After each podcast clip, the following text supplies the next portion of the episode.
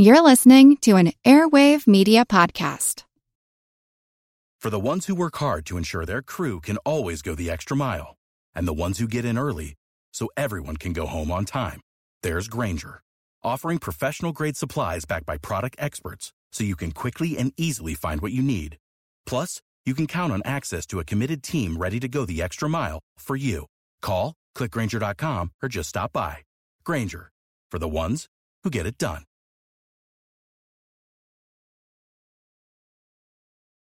I think of him sometimes in terms of the TV character Columbo, who who seemed bumbling at first, and until he'd figured out what it was that he wanted to ask, and then he pinned it down. And Henry had this started slow until he got a sense of the audience and and the listeners, and then uh, and then there was a point where he would prop his glasses up on his forehead, and his friends would refer to this as the war cant and all of a sudden he would go from just ordinary discourse to transcendent oratory, and it was apparently really something amazing to experience.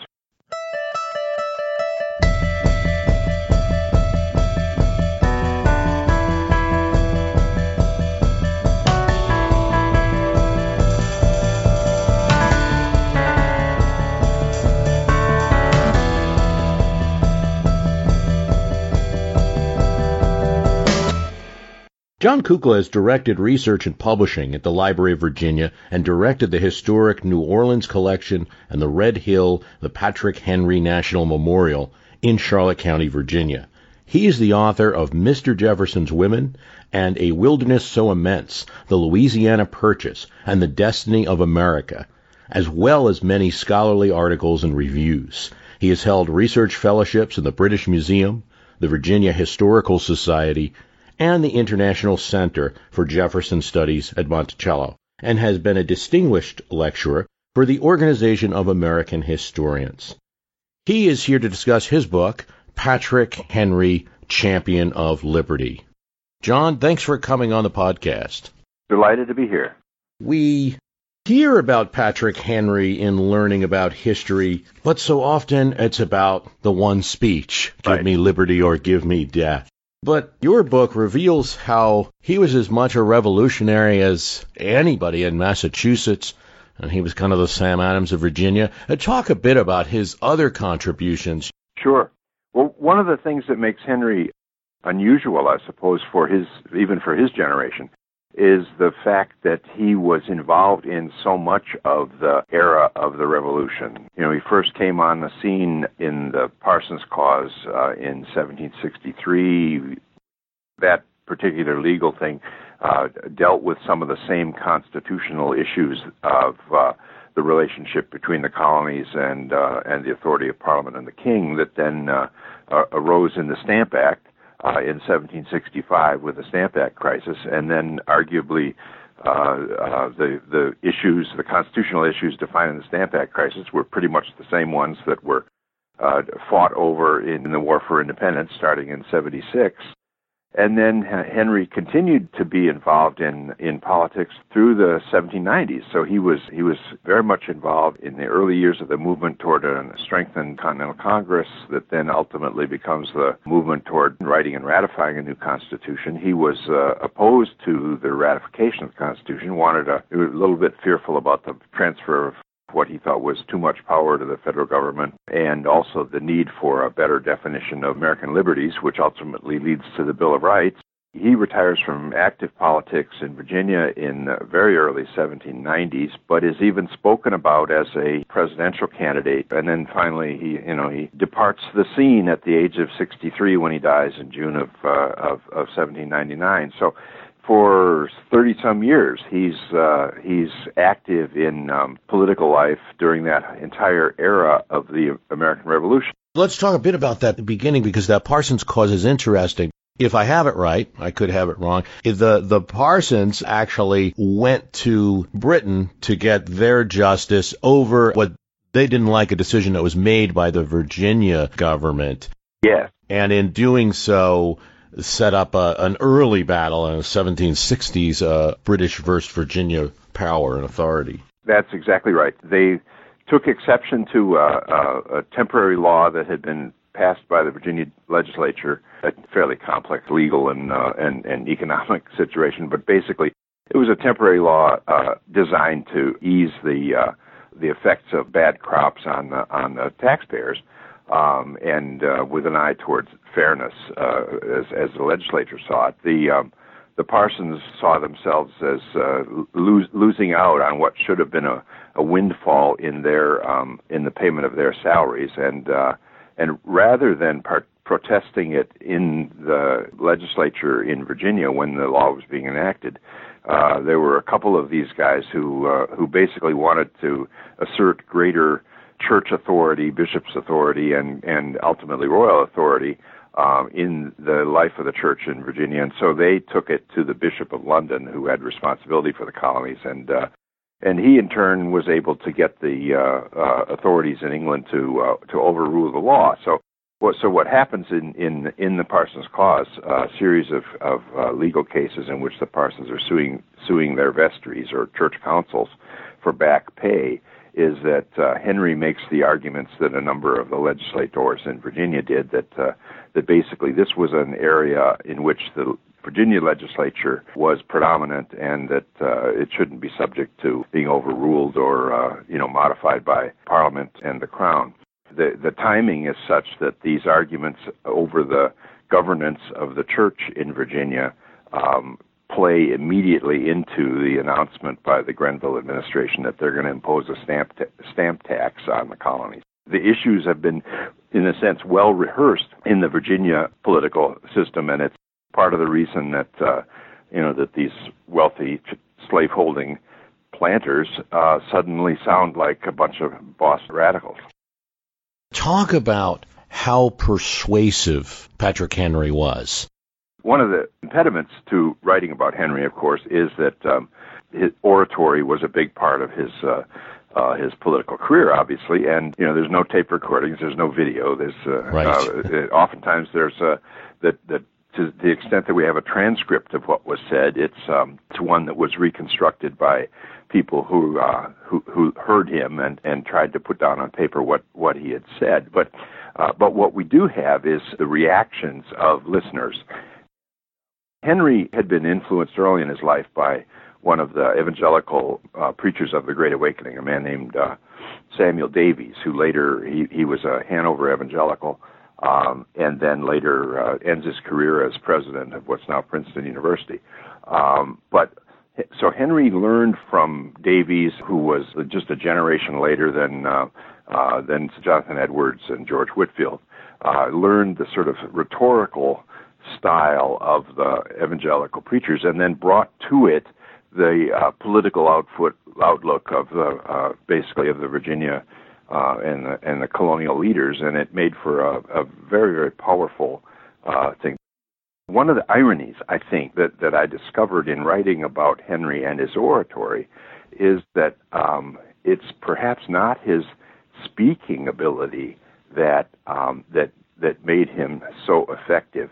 It's rather his uh, apparently very, very unusual ability to to read an audience, to uh, to engage in conversation. In short, to listen and to figure out what you know what his hearer, his listener, whether it's in a conversation or whether it's in a courtroom or in a jury or a legislator, a legislature, uh, to to kind of figure out where they are and how he can how he can connect to them in a persuasive way. And I think of him sometimes in terms of the TV character Columbo, who who seemed bumbling at first, and until he'd figured out what it was that he wanted to ask, and then he pinned it down. And Henry had this started slow until he got a sense of the audience and and the listeners, and then. Uh, and then there was a point, uh, as as his followers or his uh, people who wrote about this uh, say, there was a point where he would uh, prop his glasses up on his forehead, and his friends recurred, referred to this as the war cant. And all of a sudden, he would go from just ordinary discourse to transcendent oratory, and it was apparently really something amazing to experience. And uh, as a result of this, we see Patrick Henry as a as a significant leader, he's really commanding the militant forces of the Patriots in the Virginia area against the then governor, right. and uh, also becomes a state governor several times. Yeah, he serves he serves the first three years as the uh, first uh, elected governor of the Commonwealth of Virginia from 76 to uh, 79, and they had uh, one year terms and a and a three year term limit in the Constitution. So he comes back uh, after the um, after the wars ended. He comes back for two more years in the uh, 1785 and six and seven uh, as as governor. So he serves a a, a total of five terms as uh, as as governor, and then almost 30 years in the legislature, all told, between the colonial and the and the uh, uh, independent uh, uh, legislature of the, of the state. Some people uh, remember him, or in some accounts, they say he's a he was a tavern keep. But uh, is that really true? First of all, we should define tavern in terms mm-hmm. of uh, of uh, 18th century uh, Virginia and also uh, English practice. Uh, basically, what they were is they were um, hotels. Uh, they were the ordinaries. They were the place that if you were traveling, you you could get a room, you could get a meal, you could have your horse, uh, uh, you know, bedded and fed, and you could also get a drink. Henry's father-in-law ran what's uh, what's now known as Hanover Ca- Tavern, uh, which is uh, then 100, 100 yards of Hanover Courthouse in the at the courthouse of Hanover County, um, and um, it was there that he he was living at the time that he um, read law and ultimately passed the bar. And uh, oh, there are arguments that go on among his uh, among his descenders and his detractors as to uh, whether or not he was just a common bartender, as some of them would have it, or whether he uh, helped uh, helped his helped his father run the place, which is uh, or father-in-law rather, which is probably closer uh, closer to the truth. But to say that he was a tavern keeper um, um, in uh, in the sense of uh, just slinging drinks uh, would would be to misunderstand the, the the the nature of an 18th century tavern, which was a little bit more like a hotel or a bed and breakfast. And there are some accounts that he was uh, backwoods, but Hanover County really not backwoods per se at this time. That's right. It it, it was definitely um, it was a, a very prosperous place. Um, Hanover is one of those counties in Virginia that uh, uh, that, that unwisely sent its records to Richmond for safekeeping during the Civil War, and the building in which they were kept went up at the end of the it went up in flames at the end of the uh, at the end of the at the fall of Richmond at the end of the war. So uh, so we don't have quite the documentation we'd like to, but essentially Hanover is uh, on the western um, tributaries of the York River, and uh, essentially there was a there was a lot of movement of really wealthy um, uh, families and their descendants who who went west along the uh, along the line of those rivers, uh, which parallel to the to the south. Uh, you've got the James River Valley, uh, sim- inviting a similar kind of Western movement. And Hanover was a bustling place um, in the uh, in the 18th century, and in fact, at one point um, there was talk in the legislature of uh, moving the capital from Williamsburg uh, which is on the peninsula between the York and the James, of moving it actually to uh, Hanover, some 60 miles uh, north and west. And uh, he's very involved, a significant figure and the fact that he's been somewhat lost to history again everyone knows the name Patrick Henry because of the famous speech but you would almost think for many that he was just a person that gave one speech and then Jefferson and Washington uh, took over from there mm-hmm. but really not so uh, he was a governor he if I if I'm correct some of the issues that he would advocate. And he's very strong supporter of education, mm-hmm. uh, freedom of religion. Very much so. Obviously, the patriot cause. He seemed to also have a bit more of a belief in the strength of executive power, even within a, a Republican government, as strong as a Republican he was. Yes. Uh, he he wanted the state of Virginia, which he had a role in in crafting. He wanted that state to have a stronger governor than what it got. That's that that's true, and in some ways, his uh, his concern, which he expressed in the writing of the uh, Constitution, the first first uh, uh, Constitution of Virginia in 1776, uh, his concern to to have a strong governorship was in in part the wisdom of that was proven when the when the uh, British uh, invaded Virginia at the uh, in 1780 and 81 at the end of the war, um, and it was difficult for the executive branch to respond to uh, to those measures given the uh, limits that had been placed on its on its power. Henry was, you know, Henry was really prepared to when he was in in office, he was prepared to exert the powers of his uh, of, of his office um, for what he thought was the good of the, the population and the, and the Commonwealth.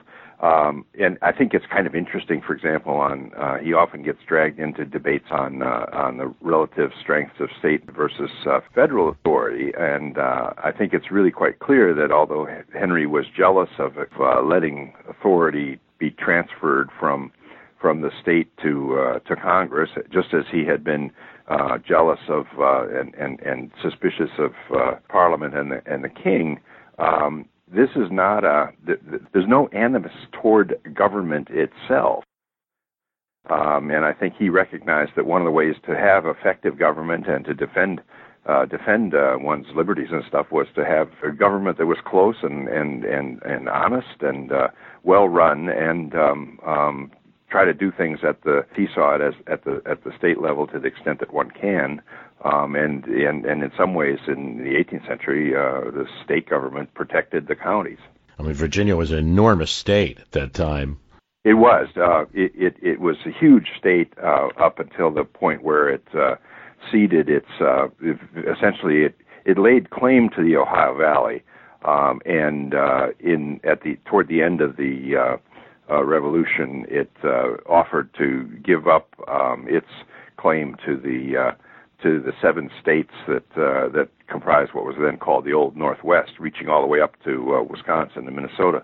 Um, it, it ceded those cl- those land claims to uh, to Congress um, in exchange for the other states giving up all of their claims uh, uh, as well. He was a good friend and supporter of George Washington, also of Virginia, and he had a role much uncelebrated, but you reveal it in, in your book of protecting Washington's place as general of the Continental armies uh, during the uh, during what's known as the Conway Cabal. Uh, yeah. Could you talk about that a bit? Yeah, it's a it's a it's a little known story. What, frankly, Henry's and Washington's relationship is is something that people don't comprehend mm-hmm. uh, or appreciate because uh, uh, one of the things that Henry did, although most of the first three years of the war was being fought in the North, uh, Virginia sent food and and recruits and uh, uh, ammunition and uh, um, you know all kinds of uh, uh, materiel to support Washington and his army, and with with Henry in the in the governor's chair, um, Henry did a lot of that uh, work with Washington, and so they really forged a working relationship um, during the early years of the war. And then, as it happens, Henry was governor when uh, when a a letter came to him from somewhere uh, in in North. It was a it was an unsigned letter. Uh, this was a practice that some of the um, uh, some of the patriots had uh, had undertaken because they didn't want to risk their correspondence being pu- uh, captured by the British and published in embarrassing ways in the newspapers and stuff. So they would they would leave a letter unsigned um, with the expectation that the recipient would would recognize the handwriting. In this case. Uh, Benjamin Rush wrote from uh, the Philadelphia um, um, Revolutionary, um, wrote from um, from the North to Henry, basically um, advocating uh, advocating Washington's retirement as uh, uh, as uh, the commander in chief of the uh, American armies, um, and his replacement by Horatio Gates.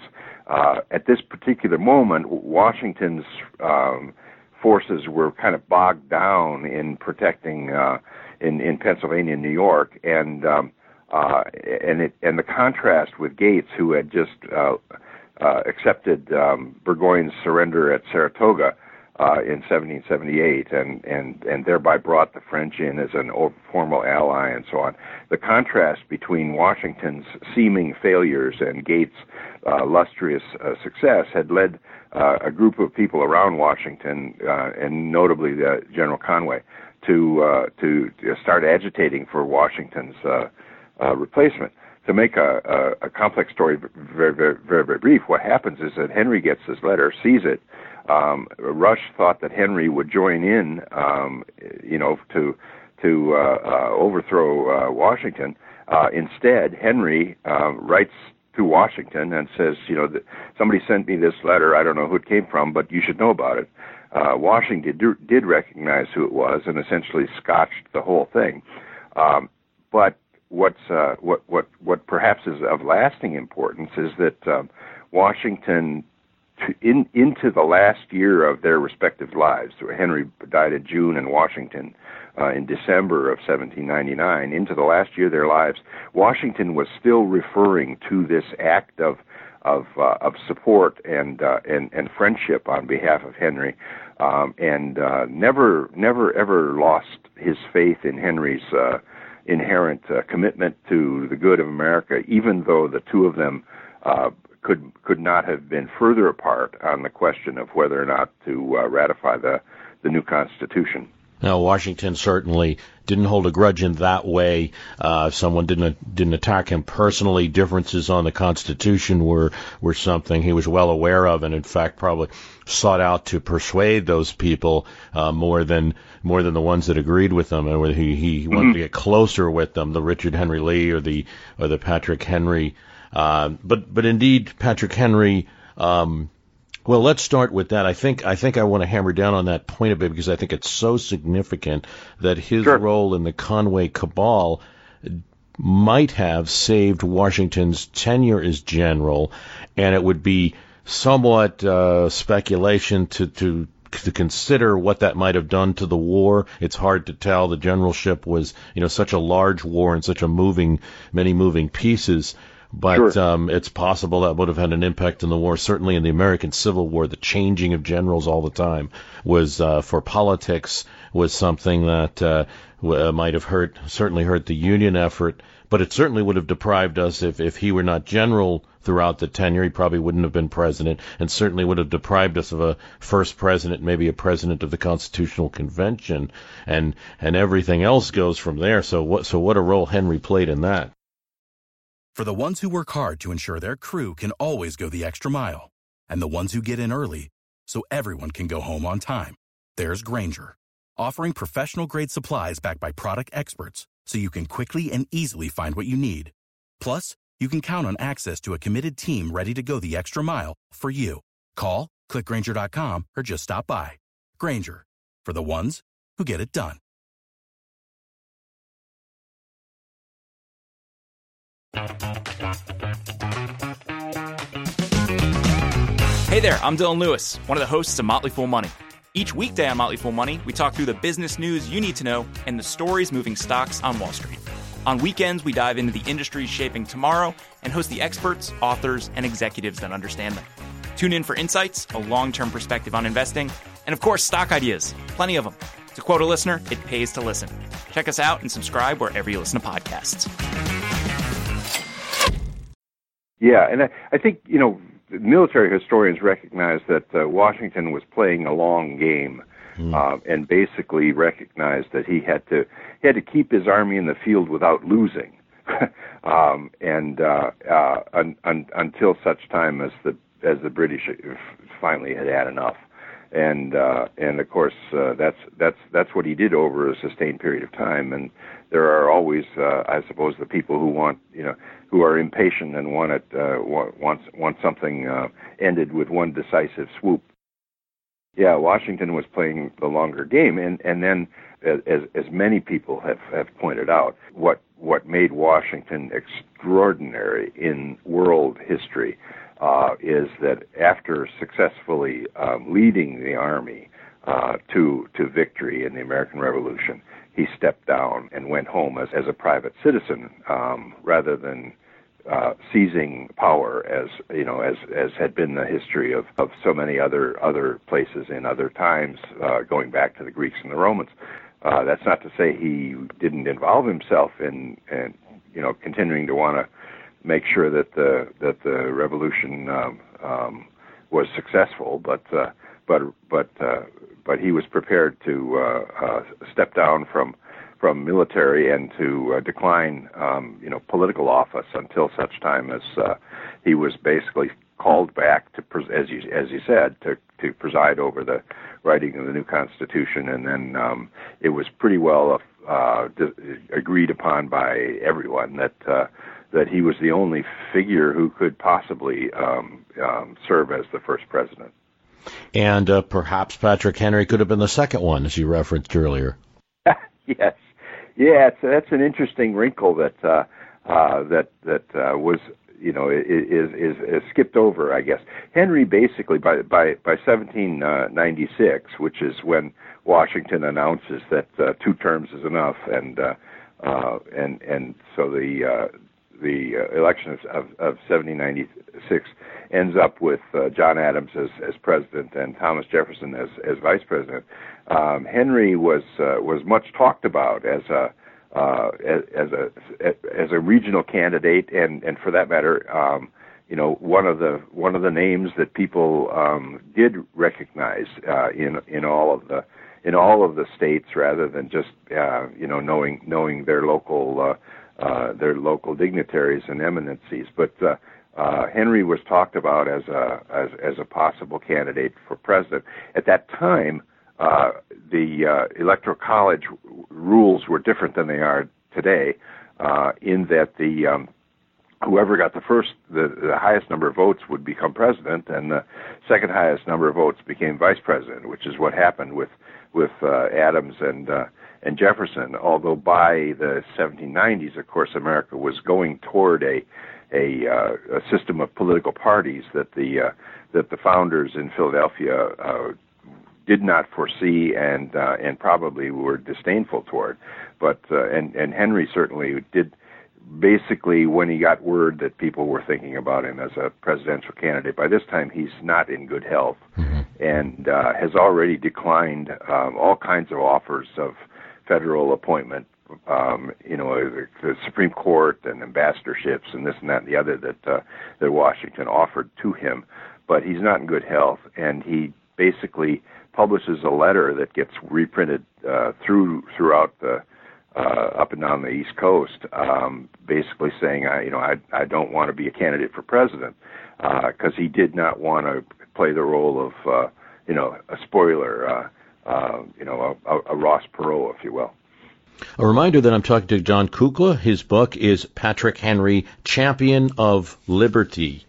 Patrick Henry is a very comes off as a very empathetic, very nuanced person, a person that uh, was a good executive, could read situations well and make a good decision. He knew how people would think. He knew when he had the people behind him. I wish you would talk a bit about how that comes into play with the issue of slavery. He wasn't totally opposed to some kind of solution in terms of slavery or ideas that might even be advanced or liberal for his time and his place in Virginia, but he certainly wasn't an abolitionist. Correct. One of the things that I'm proud about having accomplished in this book uh, is uh, fleshing out a clearer picture of Henry's attitudes towards slavery over the course of his uh, over the course of his life, and uh, I was I had the good fortune to uh, uh, to find some um, uh, some documentation of his interaction with uh, uh, with a number of Quakers who were uh, who were seeking um, to uh, uh, fight against slavery uh, over the course of uh, 30 years. The many many of them are at in the Quaker archives at uh, at Haverford College outside outside uh, Philadelphia. But Henry Henry began. We don't we don't have any written um, commentary on slavery from Henry until the late 1760s, by which time he's already in his 30s and active in politics. So we don't we don't have boyhood musings, and and partially that's because um, the the the family records, the family papers, uh, probably burned in a mansion fire in uh, in in in early in the 20th century. But but Henry, uh, what, what, what we do know is what Samuel Davies, that influential evangelical, and his and Henry's uncle, uh, who was uh, an Anglican minister, we, we, we do know very clearly what what they were saying about slavery in at the time of Henry's youth, and it would have been typical for most Virginians, which is basically that slavery was uh, was the, the, nothing nothing sort of nothing wrong with it. Gosh, it's in the Bible. Uh, but it was the responsibility of slaveholders, by by this view, uh, basically to treat their slaves well, uh, teach them to read, and and bring them to Christianity. Um, so if that's the perspective that uh, you know is prevailing in Virginia in the 1730s and 40s when Henry's a young man, what becomes interesting by the 1770s um, is the uh, is the fact that by that time Henry has decided that slavery is a is a bad thing in general for the state, and more particularly um, in uh, in 1773 in an exchange of correspondence that was uh, that that was well known and, and has been well known for for for years. Um, Henry declares that slavery um, is evil, that it is a, that it is a sin, that the, that there's no legal or moral uh, or even religious justification for slavery, that it is wrong. Um, and yet, in, in a letter that I regard as, uh, uh, as admirable, not necessarily for all of its sentiments, but certainly for its candor, um, Henry refers to the fact that he ha- that he not only owns slaves, but they are slaves of my own purchase. In other words, um, unlike some of the Tidewater aristocrats who could say, you know, gosh, our families had slaves for four generations. What a, Henry's saying, I am complicit in slavery. I have purchased slaves. Um, and yet it is wrong. It can't be defended on any moral or legal grounds. It's just it's this just the the, the way things work here um, in this fallen world. Um, he continues to hold that perspective um, up until uh, the, the last sentiments that we know as his, in the 1790s when he's basically retiring from politics. By this time, his position is slavery is wrong. It is uh, it is repugnant. It's something that the uh, that the North, as they as we enter into a stronger government and start arguing over how to how to pass taxes and stuff, it's something that the North will naturally come to oppose and to attack uh, because it's so repugnant, it's evil, it's nasty, it's awful, um, and and and therefore it's going to become under attack. And yet, you know, what can what can we do about it? He did not participate in the belief that colonization, um, you know, that that uh, the establishment of what becomes the establishment of Liberia and and transporting um, um, African Americans back to uh, back to the African continent. That he he didn't see that as something that was uh, at all workable. Um, and so ultimately, he comes mm-hmm. to the position that so many, tragically, that so many um, um, Southern Southerners did in the 18th century, which is basically um, it's it's wrong. Um, I don't know how to get rid of it. So what we can do is is treat them well, teach them to read, and bring them to Christianity one of the things that he seemed to be uh, very much for is when Virginia attempted to put a ban on, say, an absolute ban on even freeing a slave. If a, if a master wanted to uh, free a slave at the end of their life, or when when the state of Virginia interceded in some cases or attempted to to ban that, it seemed like uh, several, sometimes at the insistence of of his the Quakers that he met with, or just on his own, uh, he would oppose those efforts. In other words, at least preserving the avenue that uh, some s- slaves could be freed. Absolutely, and and and and he was he was in support of the he he gave some legal counsel to this mm-hmm. uh, Quaker Robert Pleasants who uh, who who made an early ex, uh, experiment at um, freeing the slaves that that Pleasant owned. He he he wanted to free them and let them give them land and see if they could uh, you know make it make it as independent small independent farmers. Um, and Henry seems to have been involved in in uh, giving Pleasants legal advice on on that sort of thing. I I like to point out that you know for all the the the the well, I don't know if I don't. I like to point out one one must. I think you know dealing with with uh, with with with the horrors of slavery. Um, I think I think one must recognize on the part of the revolutionary generation that although they did not deal with slavery as effectively as we might wish, um, nevertheless we look to them for having basically declared that it is wrong. Um, and there's a sense in which, uh, uh unlike, for example, in the uh, uh, in the years leading up to the Civil War, when there was an argument put forward by a number of Southerners that slavery was somehow a positive good. The Revolutionary generation had no illusions about that. Slavery is an evil, wrongful thing, um, and in that sense, they're setting the the moral standard by which we judge their failure to do anything. I think that's an interesting point, an important one to make. It's so often brought up that there's this great contradiction between the statements made by the revolutionaries and uh, liberty or death or uh, life, liberty, and the pursuit of happiness and the practice of slavery but they weren't unaware of that contradiction in right. a lot of cases. They could have been braver. Certainly, they they deserve criticism from moderns, but of course, we are moderns, and we're in our situation, so that criticism has to be limited by that that that fact. It's inescapable. While they certainly failed to exercise or or or even even get something going where there might have been a, a pace out of um, or phase out of, right, of slavery. Right and and I think what you were pointing out in terms of like uh, issues of manumission, the, mm-hmm. the, the the the right of a slaveholder to um, to to free his own slaves.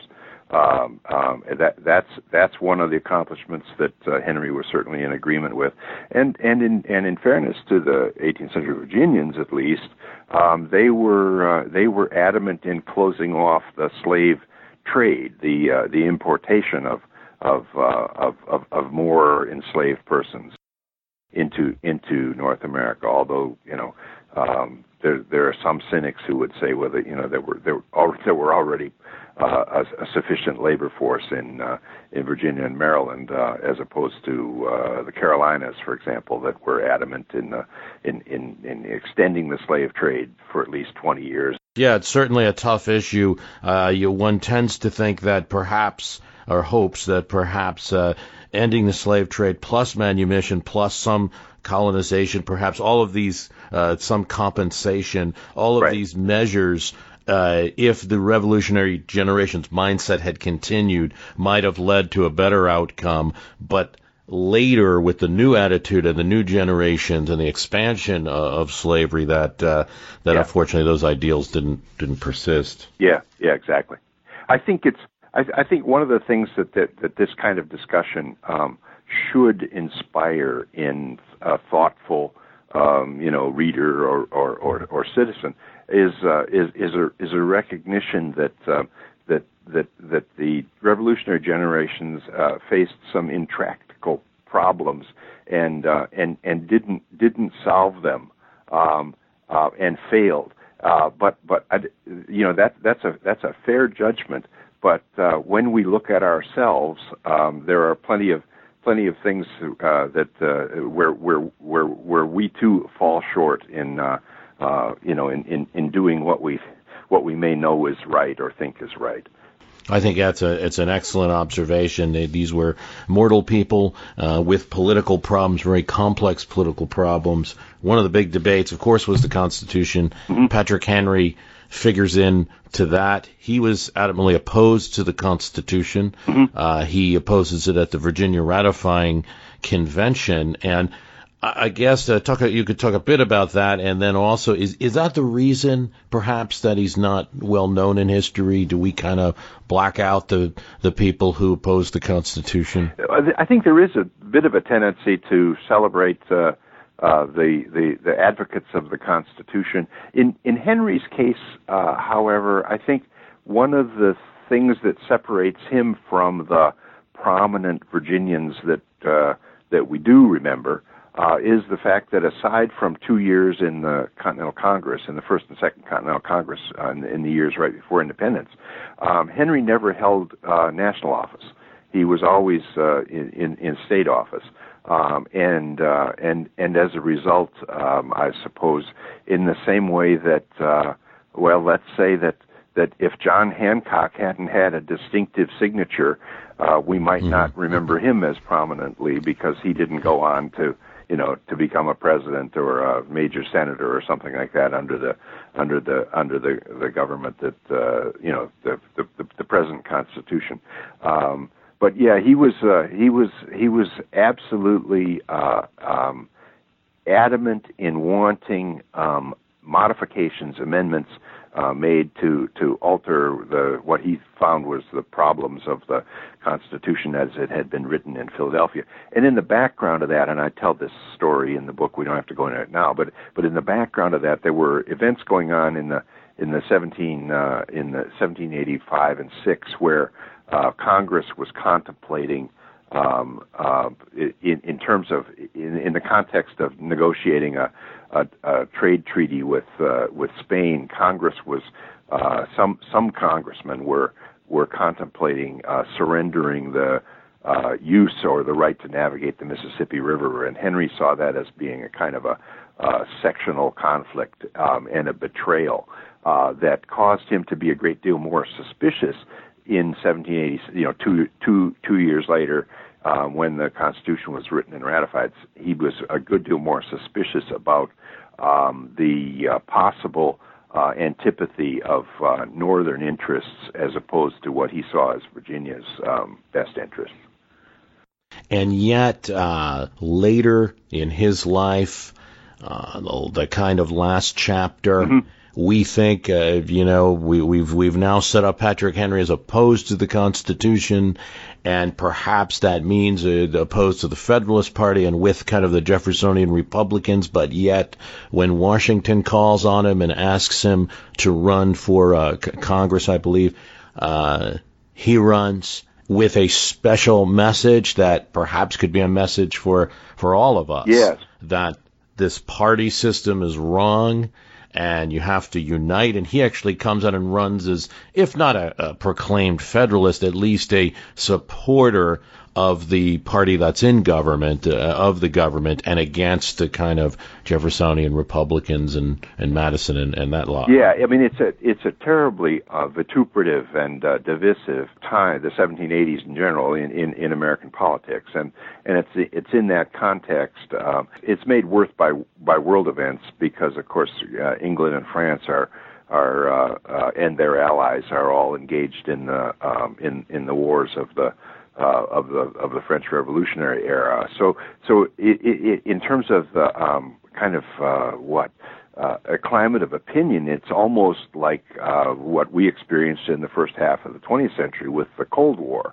That kind of you know that kind of uh, just divisive. Uh, uh, world situation and then some divisive politics at home and and um, H- Henry uh, like Washington basically didn't uh, uh, didn't ever warm to the idea of uh, of political parties, um, and so when when the parties were uh, were hammering at one another, he saw that as uh, as be, as being something that could be uh, could could be very damaging. And when Washington asked him to basically uh, run run for office as a moderate, um, that was something that he that was the only person in the world that could have called Henry back into politics. And and basically he that's that's what he spoke for at at the last uh, uh, the last election where he made a made a speech uh, uh, in at, at Charlotte Courthouse um, calling for unity and warning that uh, as, as somebody as, he as he put it in the accounts that we have of that speech um, you know if if if people want to overthrow the government, uh,